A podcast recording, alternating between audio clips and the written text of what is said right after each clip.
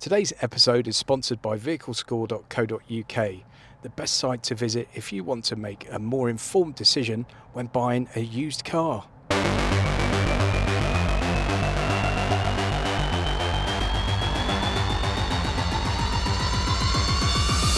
Hello and welcome to the August episode of Charging Status, the UK and Ireland EV focused podcast brought to you from the interface.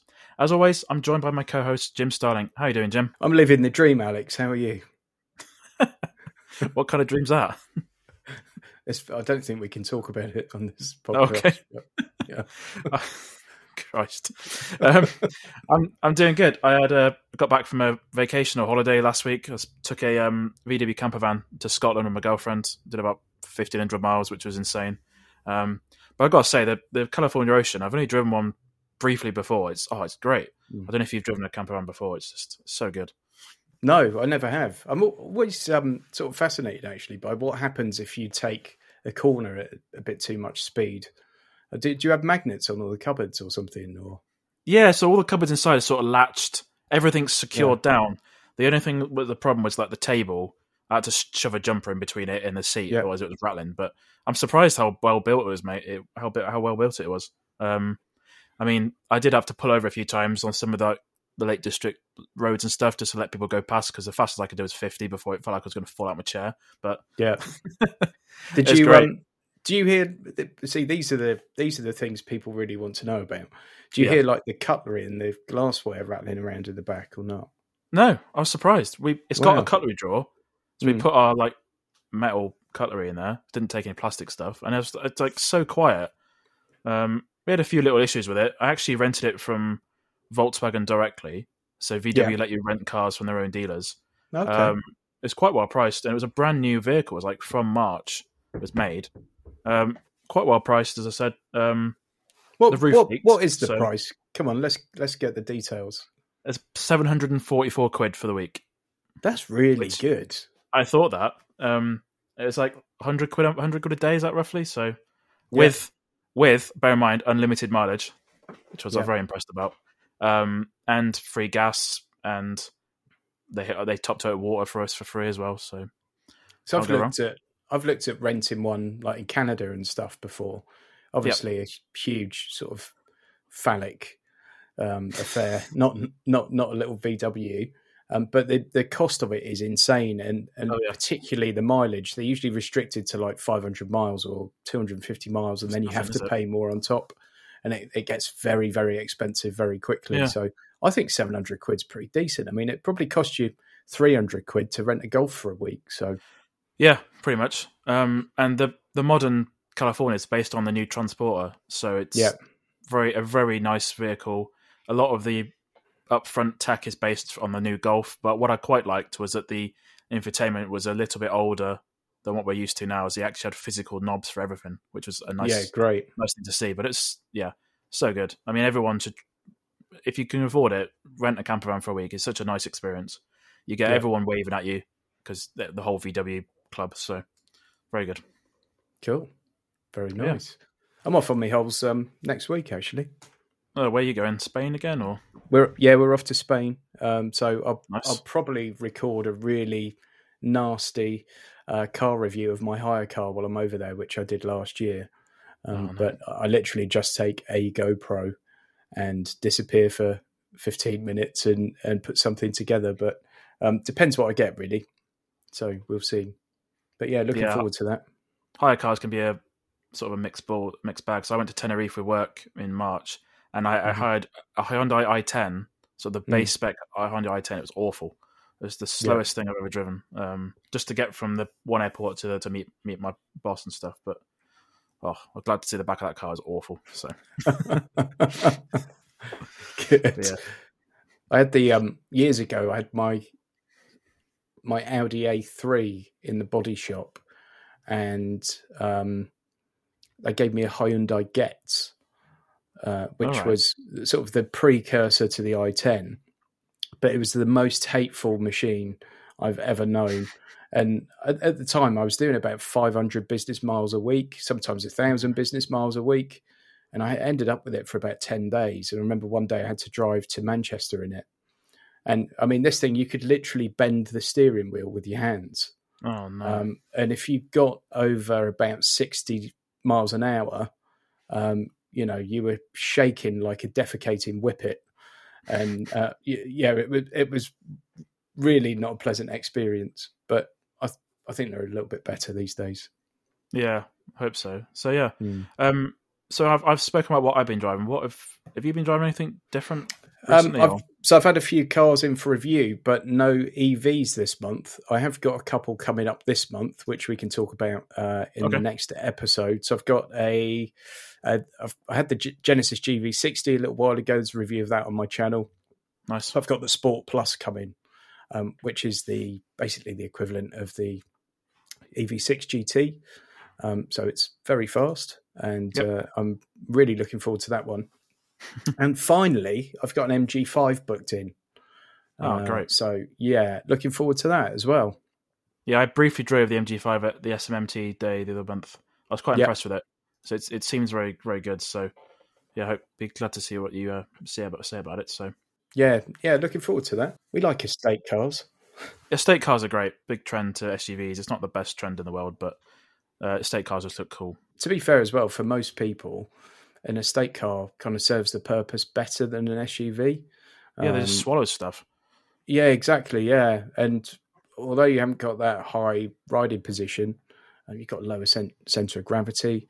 Um, I always think like it, quite often a, a smaller estate car will have a much bigger boot than a larger SUV, and Yeah. once you start putting things like pushchairs into cars, boot size becomes a real big issue, and Yeah. you, you can't get enough of it. So, yeah, sad to. I mean, we've had that news this week, haven't we, about Volvo? Uh, yesterday, actually, at the time we were Yeah. recording this, Volvo just said that they're going to go to SUV only, and I think more brands are starting to make noises like that. But Mm. it's, I don't know. I was really looking forward to the first electric Volvo estate because Oh yeah, I don't know. I'm sad or excitable or what, but my my sort of long lasting memory of my dad, who's no longer with us, is his old two four five estate. Um, that was a 1978 model. He sold it with uh, 320,000 miles on it, and I think four years after he sold it, me and my brother saw it drive by. Oh, so yeah, really, really Yeah. fond memories of that. Someone went into the back of him once at 30 miles an hour and completely wrote off their car, which was, I think it was in one of the last Ford Escorts. And um, basically, their, the bumpers on the Volvo had like a, a big rubber band around them, like a big rubber Oh, right. cushion. And um, that, that had a small tear in it. that was the extent of the damage. they're built great, aren't they? Yeah. Yeah. Yeah, the only but- estate cars we've got electric wise is that I can't. They've got the MG5 obviously, and there's a Nio estate car coming up as well. I can't remember the exact brand that's behind. Oh, it. yeah. I think Nio Five or something or other. Um, Okay. quite cool, but I have to see what comes up with that. But yeah, it's, it's There's that been- Taycan Cross Turismo as well, but oh yeah, we can't can't. can't really call that an estate. But No, still, that's the car I want. yeah. Yeah, Um, you got some news, haven't you? Uh, you you shared on Twitter or X yesterday.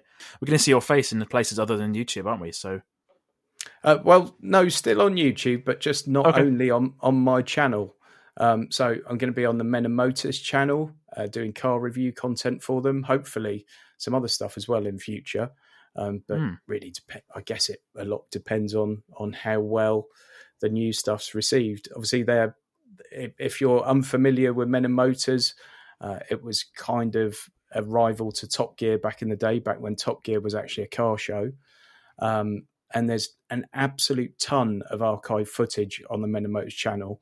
Uh, Mm. they've got about 175,000 subscribers, something like that. yeah, Um, but the new content um, hasn't. Re- it's, it's been a little bit of an afterthought. I think um, it's there's been some new content, but not regularly.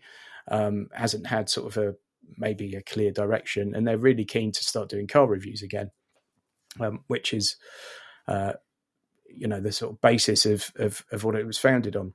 Richard Hammond um, actually is on a lot of that old archive footage, as that was his first sort of TV job.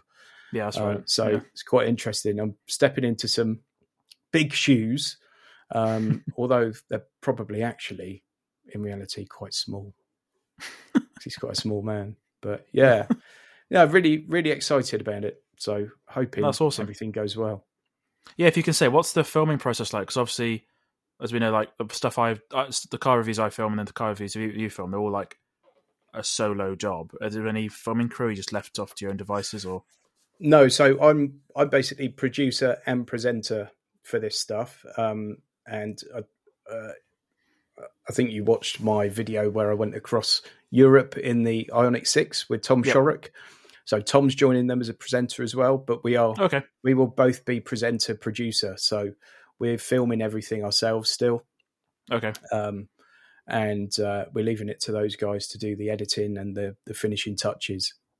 Oh, fine. Yeah. Yeah. Pretty good. Yeah, Nice. yeah. And also, we're going to be going to Carfest South later this month. Um, sort of like a big music festival, essentially, with some extra cars.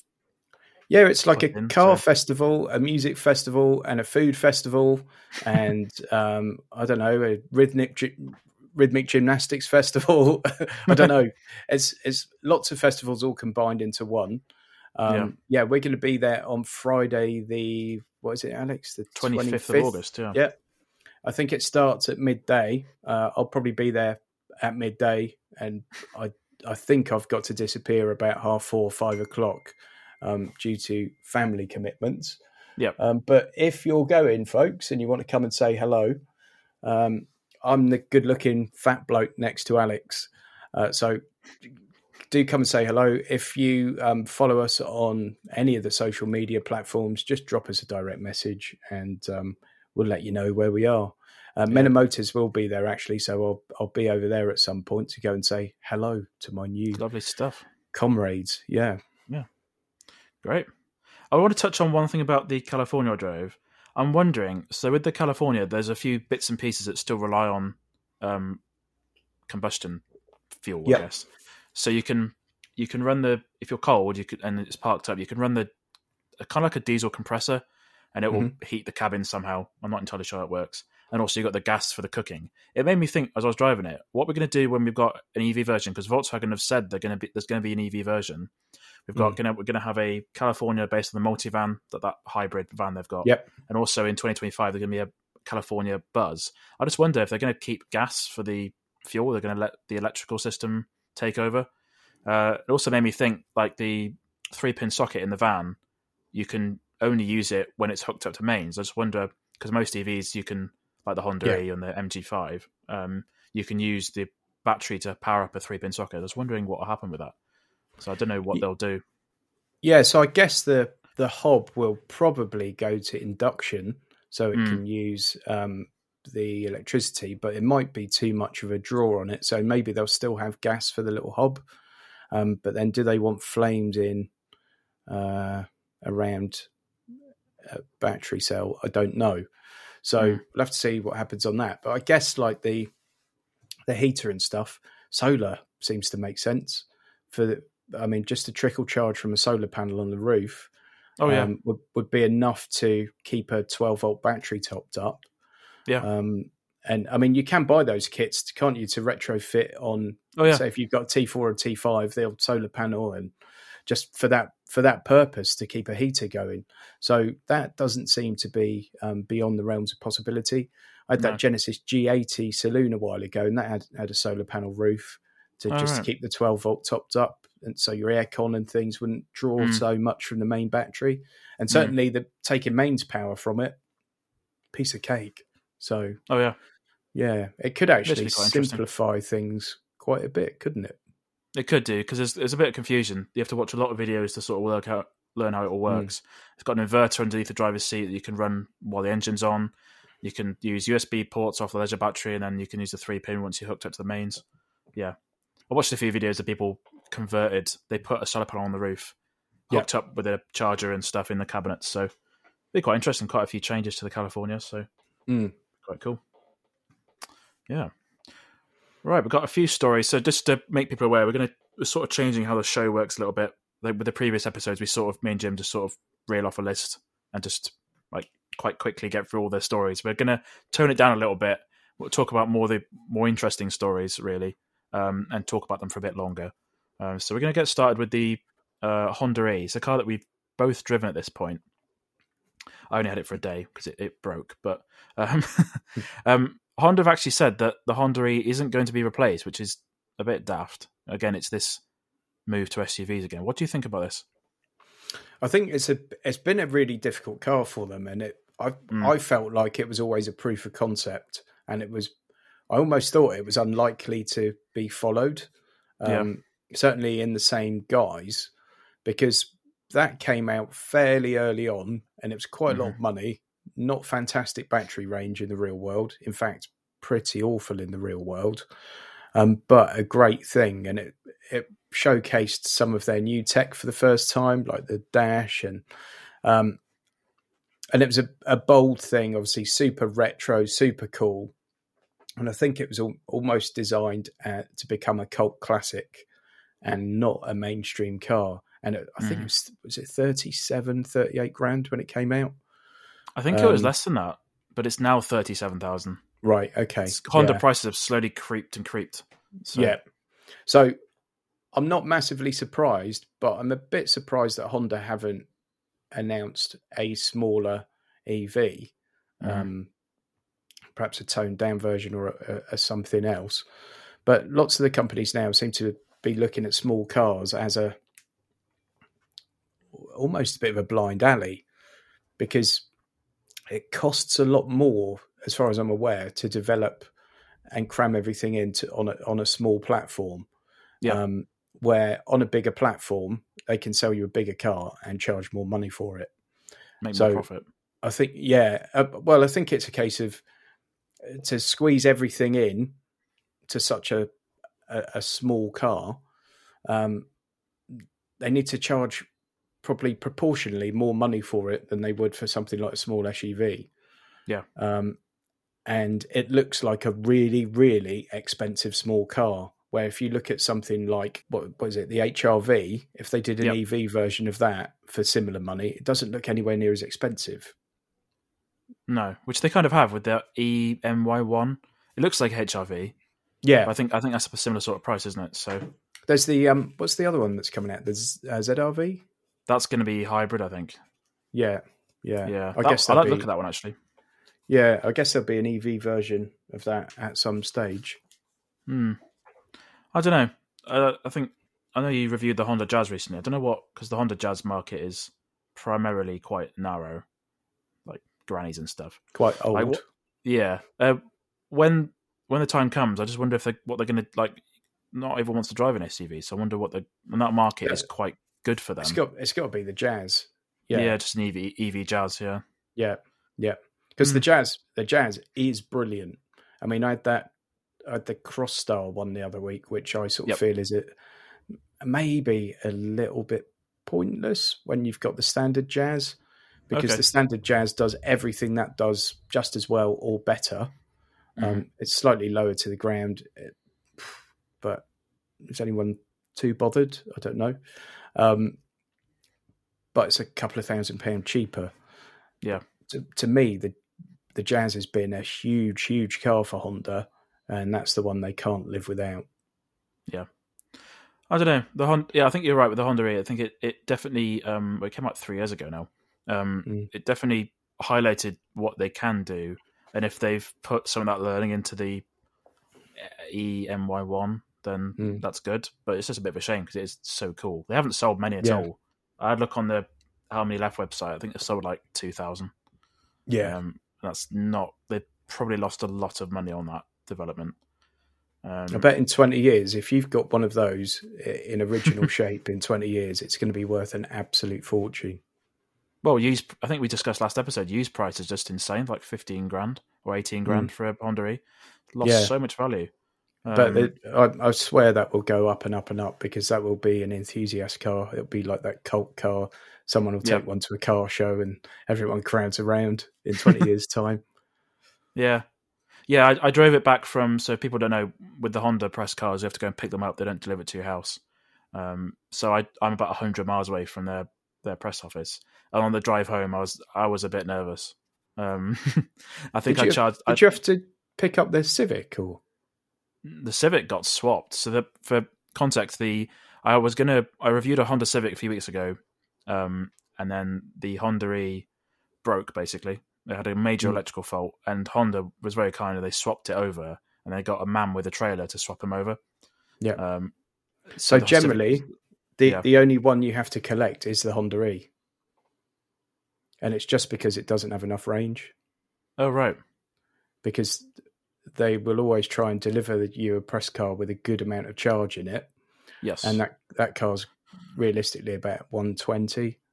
Yep. Um, so they've got to send out a guy to deliver it to you, and then they've got to sit at charger for a period of time before they Yep. bring it to you, and it Yep. just doesn't make sense. So when I when I um reviewed the Honda, I actually went up there to um where is it, Banbury, or no, not some random place. I got a bit lost to be honest. I don't know where it is. I don't know, somewhere I can't remember. It's not too it's not too far away from Basingstoke. Um Yeah, oh god, I can't think Never of the mind. name. Begins with a B. Um Yeah. and uh yeah, I just took it out for the day there, returned it the same day. I just Yep. spent a few hours with it and then and then kind of took it back. But normally you'll get them delivered. yeah. I got a bit stressed on the way home. I sort of, I got to not too far away from my house with like two percent charge. I had to stop at a Mm. Premier Inn, plug it in, have some lunch, and then didn't charge very quickly. But then I managed to get home. But I don't know. Never really had that that problem with a car before. So that bit of stressiness with the vehicle. But I, guess think that's the other thing. I don't I don't think they can charge too quickly, can they? no, So that's another They- reason why you go and collect them. yeah, yeah. The MG4 surprised how quickly it charged. I plugged it into Mm. a Tesla charger. Um, and it ramped up right to the limit of what the MG4 can do. I think it's like 120 kilowatts. Yeah. Um, and it was yeah charged very quickly. So still no Ioniq Six. that's insane. I don't understand how quickly that thing charges. It just Yeah. like They talk about the volt. 800 yeah. volt architecture a lot, which Yeah. I must admit I don't understand things like this. Um, but yeah, I think was, we got it up to about 240 um, at one stage, which was absolutely nuts. And just Yeah. the amount of power going through that cable, you grab the cable and it's physically shaking. Uh, it's quite impressive. Mm. Yeah, makes me think like I wonder how fu- that was in Germany. I think we use the Ionity chargers. Makes me think how long we're going to have to wait until those sort of new chargers come here. I know Tesla got the um, Gen Four charger. I think that's the same sort of speed. Yeah. I don't know how long that will take to roll out everywhere, but I think the I, Just- I think the Ionities are here that can do. In fact, Oh, they are because I used one at Folkestone, and it was I think it was equally quick at Folkestone, and just not very cheap. are they not? What's the sort of going rate for the kilowatt? I think it was about ninety p, but uh, Ouch. let's let Google tell us. Seventy four p. That's not. Right, it's That's not terrible. too bad. Yeah. Yeah, yeah. Or if you've got the Ionity Passport, which is a monthly subscription, Oh yeah. um, you get it for fifty six p. yeah, that's similar to what Tesla do. If you haven't got a Tesla, they charge you Mm. ten quid a month, and you get it a lot cheaper. So pretty Yeah. good. All right. Next thing we've got is the Cybertruck. I remember when this thing was announced, actually, um, ages Yeah. ago, so long ago. Um, When Elon And- smashed the window with the baseball bat. yeah, telling you t- telling you about the bulletproof glass. That was brilliant. I know. yeah, it's finally gone to production. So, for context, it was announced back in 2019. They had a lofty ambition of 2021 to start production. We're now in 2023, and it's finally gone into production. So, they're going to make it in Texas, uh, their latest factory. Um, and yeah, it's. I think the amount of conversation about this vehicle has sort of gone up and down, up and down. Um, but it's. I don't know if it's going to come here. I don't think it is, but might do. No, it seems unlikely, but I'm sure some people will import one Mm. um, because, yeah, some people are Why just very much in love, aren't they? So I'm sure I'm sure it will happen.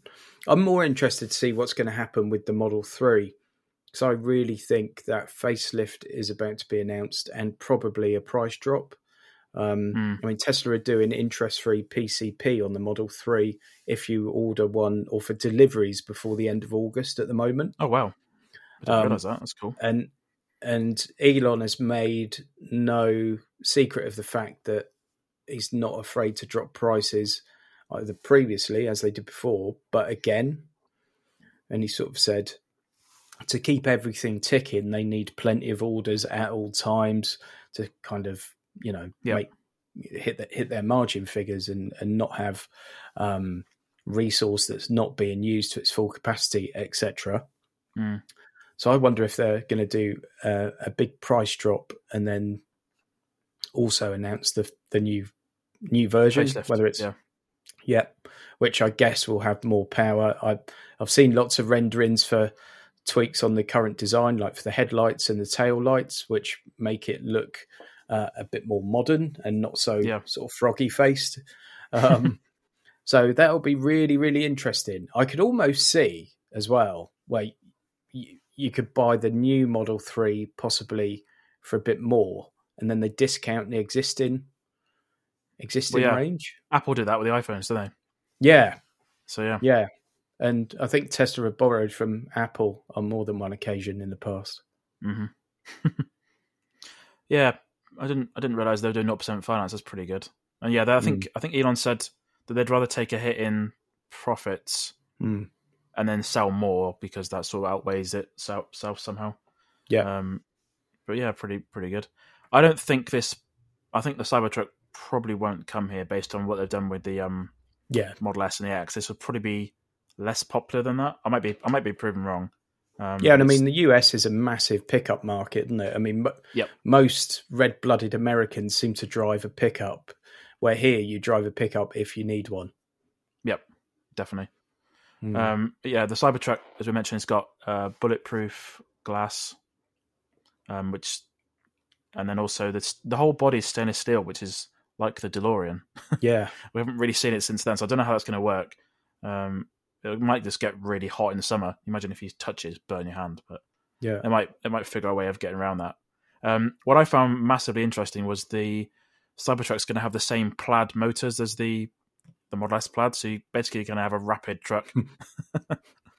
um, and if you have that, it can apparently tow six tons, which is just Yep. just crazy, crazy numbers. So and 500 miles of range, which is uh, like double what we need, really, but pretty good, Mm. pretty good nonetheless. Um, it- with the delays on the Cybertruck as well, it makes me wonder how long this Model Two or whatever they call it i- Mm. is going to take before it comes to market. Because obviously, people have been expecting that announcement for quite a long time. Tesla keeps Yep. teasing things, um, but between that kind of teaser and it actually coming to market, could be quite some time. I think. It's a shame because I'm looking forward to that because I'm Yeah, in the back of my mind, I'm thinking, what car do I get next? I wanted to be an EV, and then there, I was there isn't on the yeah, in my opinion, there isn't an EV out there that quite ticks all the boxes. So Hmm. it's, too, it's either really good and too expensive, or cheap and not great um, in terms of different things like range or whatever. But the Model Two might be a good, depending on how much it will cost, might be just a really really good option for like tons of people. yeah, Um, especially when you think cars like the Corsa E, which we'll get, we'll get onto now, uh, has just gone massively up in price with its facelift. It just makes no sense. Mm. Um, which I don't really get that. Like, so the top spec Corsa E is going to be thirty eight thousand. that's insane. um, and I, I remember I, I inquired about Corsa E back in twenty twenty one, and the top spec one at that point was like thirty grand. I was thinking, Yeah. God, that's a lot of money. But now it's like A lot of money for a Corsa. And it, I mean, we've seen the depreciation now, haven't we? I mean, I, I did a video the other day where I, I look at buying a new Corsa E uh, Yeah. on a with cash on their PC standard PCP or on a zero percent PCP or leasing it. Yep. And basically, if you do any of the three options, you're going to lose about twenty four grand. I think it was Mm. twenty four grand. I found that video very interesting, actually. Yeah, Mm. And if you leased it, it, you lost twelve grand. Lots of lots of people in the comments. Someone actually accused me of being um, uh, corrupt yesterday in that video Corrupt. and said I should be locked up because I'm, I'm Okay. peddling a load of nonsense. And uh, a lot of people have still come back and said, "Oh, it's insane to to pay for finance on something when you've got the Yeah. cash." And I'm like, "But," uh, or uh, another one is, "But at the end of three years, you've got nothing on your drive." And I sort of said, "Well, you've you've got a bag of cash with ten thousand pounds in it." um, versus having a car on your drive that's worth ten, you know, ten thousand Yep. less. Yeah, you could have a car that's cost you twenty four thousand that's now worth twelve or fourteen or whatever it was sitting on your drive, Mhm. or you could have nothing on your drive and and ten grand. um, so you only need to put four towards it to to buy that car that's cost you twenty four. Yep. Uh, but yeah, some really odd comments on it. I knew it was going to be controversial, um, Oh, which yeah. is why, why I made it. But yeah. No, I, I find it incredibly interesting because I'm still. I can get why people don't quite understand leasing. Um, Hmm. I still don't quite. I can't get my head around it. Like I understand it, but I can't quite get away from that notion of buying a car. If you know what I mean? the, Um, the, just the, the the real whenever I get asked by people in a, in a re, and, and I have to give them a really quick answer. Mhm. So think about the cost of purchasing a vehicle, whether it's new or used, how long you keep it for, and what you sell it for, and also factor in that you paid road tax. Someone in the comments is bound to say, "Oh, road tax uh, went out in 1930. It's now called vehicle excise duty." So for you, well done, mate. Um, but yeah, so you've had to pay vehicle excise duty on it every year. You've possibly had to MOT it, um, and possibly if you've got a used car, it hasn't been under warranty during that period. Uh, if you lease one, you've got a new car under warranty. Vehicle excise duties paid by the leasing company. And just look at how much it would cost you to have that car for three years or four years, however long Mhm. it is that you normally keep your car, versus whatever the other thing is that you're considering. And if one number's smaller than the other one, perhaps that's for you. You also have to consider if you're going to put a lot of cash down on a car, so you're going to go and spend 25 grand cash on a car, um, consider how much you may have been able to earn from a bond or something. If you put that money into a bond or into some kind of investment, um, obviously interest rates have gone up and there is Yep. value in that now. So it's that opportunity cost as well as everything else. yeah, definitely. But essentially, how much does it cost you to own it for three years if you swap your car every three years? Do you find with the videos that you make about EVs that there's just a bit more? There's just ab- absolute venom in the comments, and um, unfortunately, there's. I don't know if you saw the video that Quentin Wilson did the other week about the PR campaign against EVs. I was going to mention And- that just now. With is that with um, fully charged? Yeah, yeah, Yeah. and how much nonsense there's been about it in the Oh, yeah. media, and you know, I could probably guess who's funding that. They they didn't say OPEC or anything in that hmm in that podcast um, or that that video, but there you go. I've just said it, but I could be wrong. But it feels like it's being funded by people with very deep pockets. Yeah. and there is just so much absolute nonsense out there, and of course you see the results of that in your EV videos. Um, someone that's been reading the Daily Mail or something, and they think they're going to buy this car. The battery's going to be depleted in two weeks. You can't charge it anywhere ever, and um, it's going to explode. So you get all that kind of stuff, utter utter nonsense, and then you get people saying like, um, "I wouldn't drive an EV if you gave me it for free," and and you think, well, why? like, why? Why are we so in love with um, petrol and diesel? I know. I mean, uh, to me, it's something that serves a purpose. And yeah, I love a V8 or something like that. But if I've got like a Vauxhall Astra, I honestly couldn't give a toss what kind of fuel I'm putting into it. yeah, actually, um, most most cars that aren't performance cars that are manual are just a pain in the arse to drive because they're just Yeah. they're just uh, just just yeah because they're, they're very low powered and you can't manage that very well or they're just it's making a noise or whatever. It's just not very nice to listen to. So makes no makes no sense. I mean, someone went on a massive rant in one of my videos the other day, and I actually banned him from commenting. And um, when it came down to it, he drove a 2004 Avensis. I mean, 2004 Avensis is actually a very good car. Lots of being used taxis and everything else. But I don't think of that as a petrol head car. No, I, I don't think you're going to have a worse experience driving an Avensis with an electric motor in it. In fact, I think you're going to have a better one. Yeah. hundred percent. Um, now, if it was a five liter Mustang or something, that's a it's a completely different conversation. Yeah. but it's and also it's important to remember that those those um, enthusiast cars, I rarely see a Mustang on the road, so there's obviously not many of them yeah, exactly. around. Yeah, And then in the future, if those people that really enjoy the performance cars, which perfectly fine Yep. because they're amazing, um, um, Yep. that's fine. It's not going to cause a problem. Just for some dis- disclaimer, I know you mentioned it before, but even though this is this is an electric car podcast, neither of us are either we're sort of in the middle Hmm. between the two. I own a petrol car. I don't own an EV.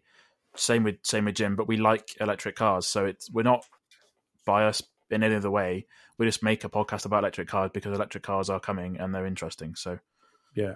I'm I'm actually thinking about getting one at the moment. I've okay, emailed emailed my accountant the other day because I had a look at my potential corporation tax bill this year, and um, it it looks quite horrible. Uh, so I'm going to see basically the uh, how it works out. I think I've got a rough idea from from reading and things, but I just want some specifics for my case because Mm. if you're self-employed and you've got your own company, if you buy a new EV, you can write off 100% of the cost in year one. right, So, for example, if you bought a car for £30,000 and you're going to pay 19% corporation tax, well, you get a 19% discount on that car. Um, then you take it as a company car yourself. Yep. Uh, you have to pay a little bit of company car tax, but obviously then your company insures it, does the maintenance, everything else. If you buy a used one, uh, the tax benefits are nowhere near as good. Um, but I would definitely be in that used category.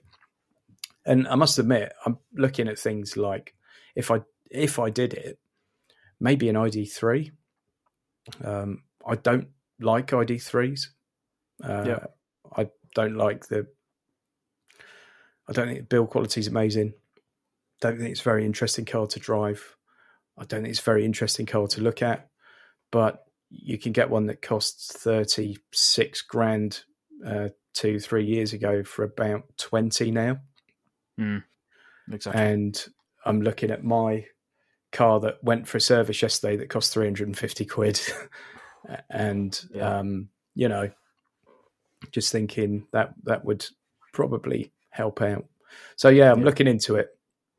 Fair enough. Are you on a specific tariff for that, like Octopus Energy or something? Or So I'm, I'm on Octopus, but just standard, just Okay. a standard tariff. Yeah. Um, Because we don't have an EV, there's no point going onto an EV tariff. And even if No. we even if we did get one, I might not go onto the EV tariff because we don't use the car regularly enough. Yep. You know, it, it does very, very local miles. So Mm, it might be we charge it once every two weeks or something. Right, Uh, in, in which case, obviously, the EV tariff you usually pay more during the day. I'm usually usually at home working, using lots of power during the day, um, so it it might not be worth it, but we'll see. fair enough. That'd be quite interesting to see. I obviously expect some videos about that as well. Yeah, especially when I put the lift kit on it and the um, The lift kit. Yeah, yeah, and yeah, chop the roof or something. Yeah, you know I love a lift kit. Yeah, we touched on it earlier about Volvo um, getting rid of uh, the the well the estate car essentially. Um, they announced, as we mentioned earlier in the earlier in the show, that yesterday they announced that uh, the, the Volvo estate's going away. Um, they're going to do SUVs only. Uh, so few people on, I was going to say Twitter, but X. I still can't get my head around that. Um, a few people on online have said, "Oh, what about Polestar? Does that mean that they're not the question?" So we quite. I don't think that that's what that's what's going to happen. I think as a company, Geely, especially with Vol- especially with Lotus as well, they're very much focused on SUVs. Yeah, got that new a Lotus SUV. So I think, I think this is just a sign of the times and a sign of people's buying habits more than anything else. Unfortunately, yeah, yeah. It's it's just really really sad, but why should they make cars that not enough people are going to buy? Yep. Um, I just don't know why everyone's so obsessed with SUVs. no. Um, if I yeah, if I had, if I had people to carry around like kids or whatever, I would just get a van. I'll tell you what, Okay. the best thing when you've got kids is a people carrier. But of course, no one makes them anymore. No, So I would get a, I would get a VW multivan if I was in that situation. The problem the problem you've got with them with that is that they're so expensive. I know, and your kids are probably going to destroy it. um, but yeah, I mean, if you want to buy yourself a proper people carrier, I mean, you can get seven seat SUVs and stuff, but they yeah. just don't work really. They're not mm. really very good at it. I mean, we had a Touran for while our kids were both young, um, and that was great. But stuff like the Galaxy and the the Touran, the S Max, those kind of cars work really, really well when you've got kids. And um, the, the the other thing that happens is you often end up with someone else's kids as well. so kids having play dates, you take them out of the house because um, they've already destroyed your TV and your carpet and everything else. So you, you take them down to the park or something. They work really well. And obviously, when there are only four or five of you in the car, you just pop the back seats down and you've got a huge boot to get the push chairs in and yeah, yeah. All the other bunkum that you have to take out. Yeah, makes sense. So, I guess I, I see tons. I rarely see any Volvo uh, saloons or estates, so I guess that's probably what's mm. happening. So, oh well. um, one more thing we're going to get to is the oh, there's been oh, get back to the the crap about the EV stuff. Like, um, Prime Minister has announced that the 2030 ban is, is not going anywhere. This is after after all the um, sort of hoo ha about it, it might do, might might not. Um, so that's quite a good thing for the industry, but also it ties into the ULEZ um, that has been approved for for the for London as well. So again, I've I've only driven to London once or twice so far, and it didn't really affect me. But I guess mm. it's I, I, do understand it's going to affect a lot of people. But I just just want to know what you think as well. I think the ULEZ thing's an absolute disgrace, and I think it's actually a, a, a, bigger part of it is to get cameras up everywhere so they can start charging us per mile for our vehicle excise duty. Um, be- because obviously, when all these EVs come in, they've got to fill a 35 billion pound gap in the exchequer from lost tax money. Um, and we're bound to then switch to a pence per mile. And obviously, all the infrastructure will already be in place. So it serves two purposes. One, they force everyone into an EV. Secondly, all the cameras are there once everyone's in an EV, so they can start taxing the hell out of us.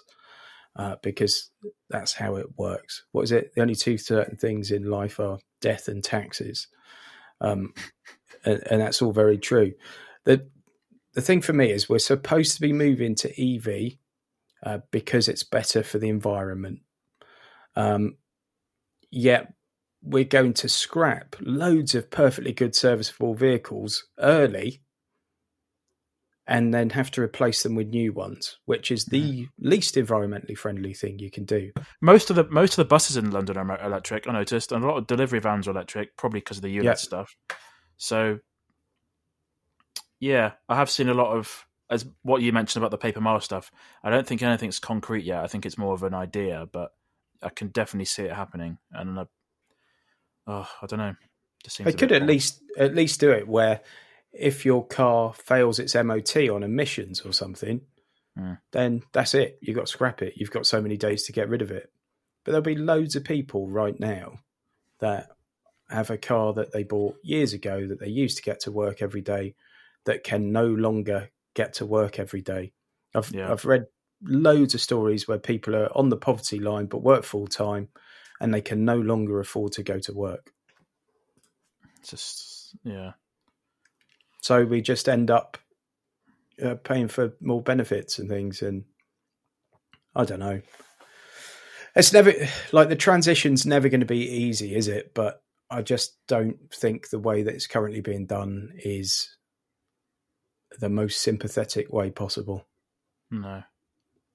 Carrot works better than stick, I think.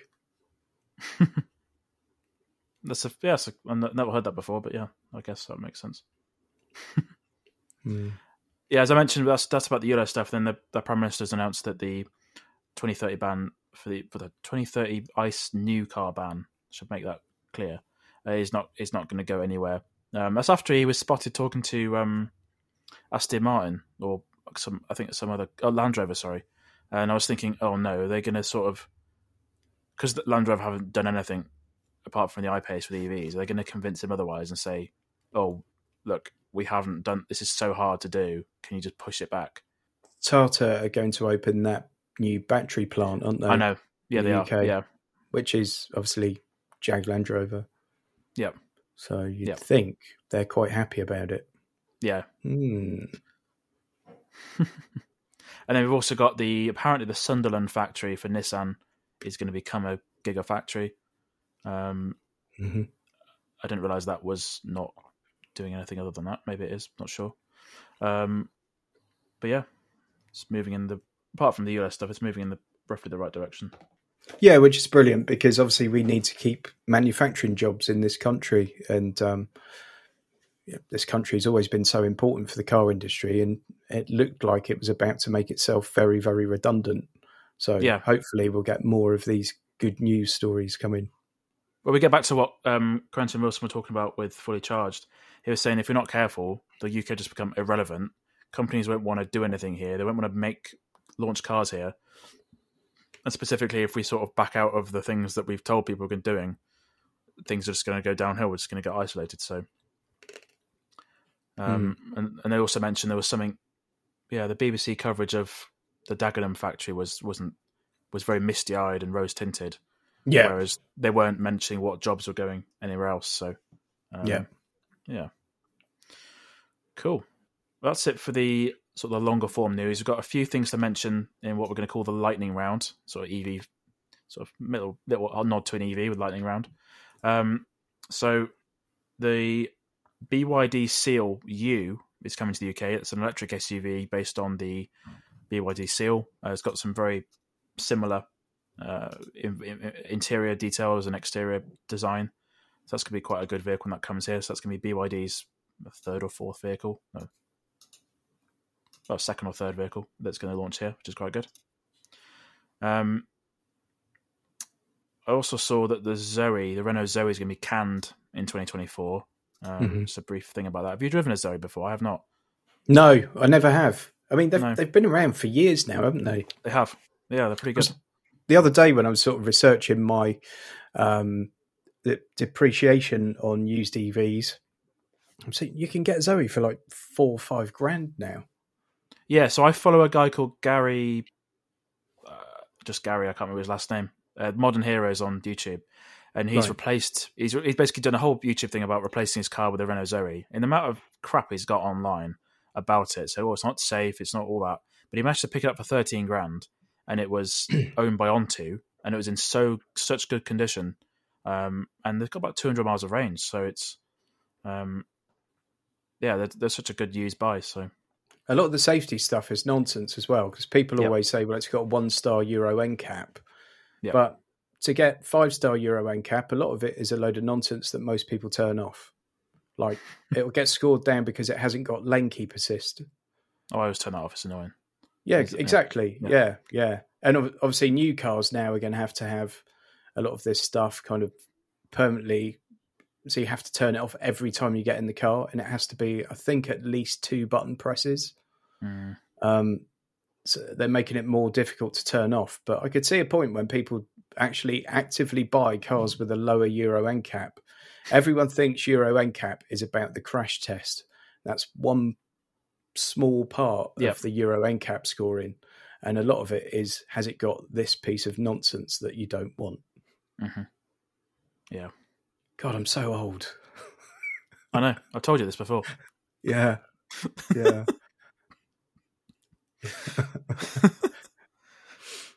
Um, Good the job. I'm good looking and charismatic. Otherwise, oh, again, I, I have mentioned that before as well. So Yeah, obviously. Yeah. Yeah. I think your um, mum stroke girlfriend have as well. So really, yeah, yeah, yeah. that's good of Yeah. them. Yeah. um, fuck's sake. Um, the um, one last thing is the Volkswagen Golf. oh, Again, not an EV. It might be an EV one day with the ID Golf Volkswagen have mentioned, but it's going to go automatic only by 2024. Well, it could go automatic only based on something to do with uh, like fleet emissions. uh, for what I've for what I understand. Um, so manual cars are, have a bit more uh, uh, pollutant than well, the CO2 per kilo. It's basically two grams per kilometer of CO2 is produced. That's not much, but when multiplied yeah. over multiple vehicles and all the manual vehicles they produce, it could add up. Add up.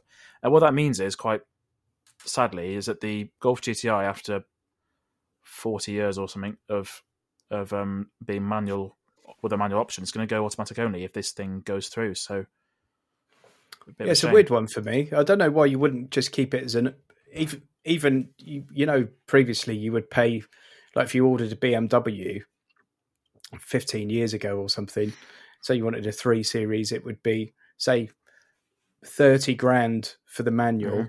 Um, yep. or the in the options box would be the automatic gearbox and it would be 1500 quid more. Uh, yeah. I could almost see that happening the other way round. So as standard now, the car's auto, but just on those um, cars that attract people that consider themselves to be peddlers, I think the term is, um, why not offer the manual as a cost option? So currently, the the manual um, Golf is fifteen hundred quid cheaper than the automatic. As you said, you could that price difference is already there, so you could just reverse it and make yeah, turn it on its head. Yeah, less likely to buy it. Um, and some speculation is that when the Golf is refreshed, the it could just push the Golf GTI above forty grand because uh, obviously wow. cars get more, more and more expensive when when they get refreshed for whatever reason. But it's based on a a to be finished Euro seven regulations, um, so there's no confirmation mm. if hmm. this is going to happen. But currently in 2023, the Up, Polo, T Cross, Taigo, T Roc, and Arteon all have manual options. So yeah, I mean, uh, it doesn't feel to me like we're too long away from manual gearboxes becoming almost a thing of the past on new cars anyway. Yep. Um, but yep. yeah, for those enthusiast cars, I think there's a place for them definitely. Yeah, it's fun. I was thinking it's... the other day, like if my daughter did her driving lessons now, what would I kind of get? Would we just go for automatic lessons because she's going to learn a lot, lot more quickly, and yep. chances are the car she's going to buy is going to be an automatic. Um, or would yep. I suggest that she does a manual so she's got her her wings, so to speak? Yeah. Mm. I do see on Twitter sometimes there are some there are a few driving schools which do EVs. They have MG4s and that sort of thing. Mm. Um, just make things a bit easier because some people just get a bit stressed about hill starts and things. So, there's a driving instructor up the road from me, and he's always been manual only, and he's now just switched to automatic only because he said like one one in every four calls would be someone who wanted to actually learn in the manual. Everyone else just wanted to learn in automatics. Right. Um, Interesting. And, yeah, and he's been doing it for years, and he's just switched to automatic only, and I think it's gone through the roof. You know. Yeah. Yeah, it's obviously changed since I did. Well, it's not long ago since I did mine, but it's changed changed a little bit since then. So, mm. oh well. Cool. I think that's everything we've got for news this month. It's been a good episode. Uh, have you got anything you want to plug that you've done recently? So, any videos or things? So, I know we mentioned Men and Motors, but got any videos that you've done recently about EVs? Yeah, so that I mean that that one I mentioned earlier would certainly be worth a look if you haven't already seen it. Um, it's called uh, "Don't Buy a New EV." This is amazing. So go and check that one out. And it is a, a cash versus car finance comparison. I often talk about why you're better off leasing an EV and not buying one. Uh, certainly a new one. Not talking about a used one, but a new one. Mm. And um, yeah, I mean, it's one case, one sort of scenario, but see what you think and leave a comment. Say you heard heard it here.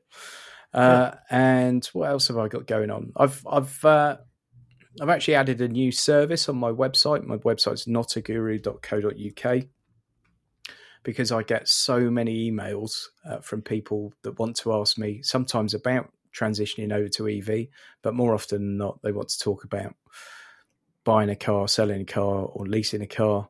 Um, so I've now got a new service where you can go on there and book a call with me. It does cost uh, because I am entirely self-employed and uh, basically nine to five, Monday to Friday.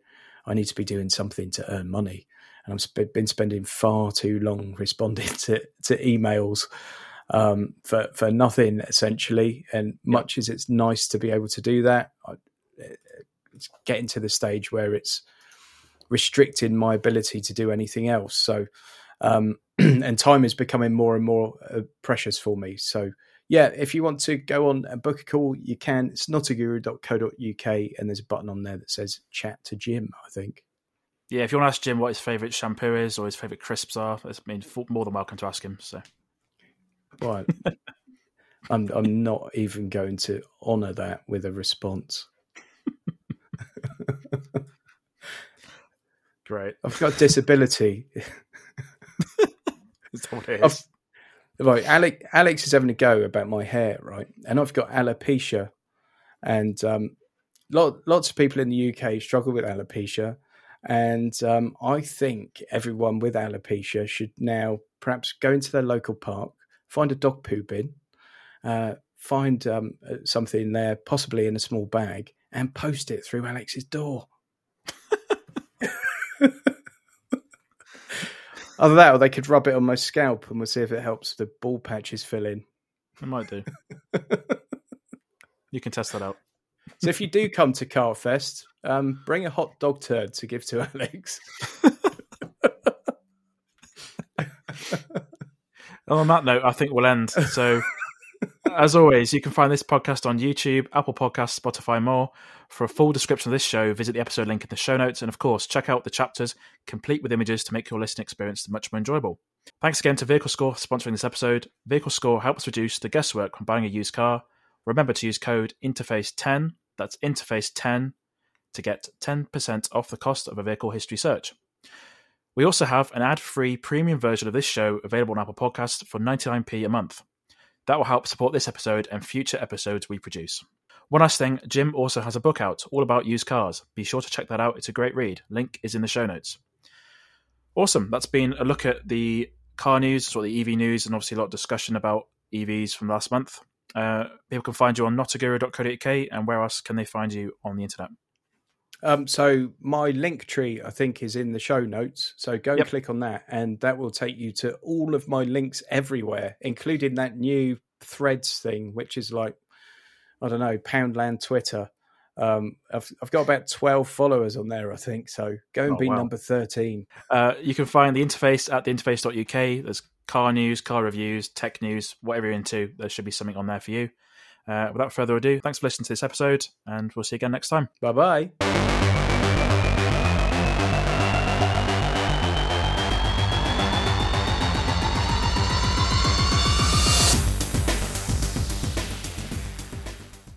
Today's episode is sponsored by vehiclescore.co.uk, the best site to visit if you want to make a more informed decision when buying a used car.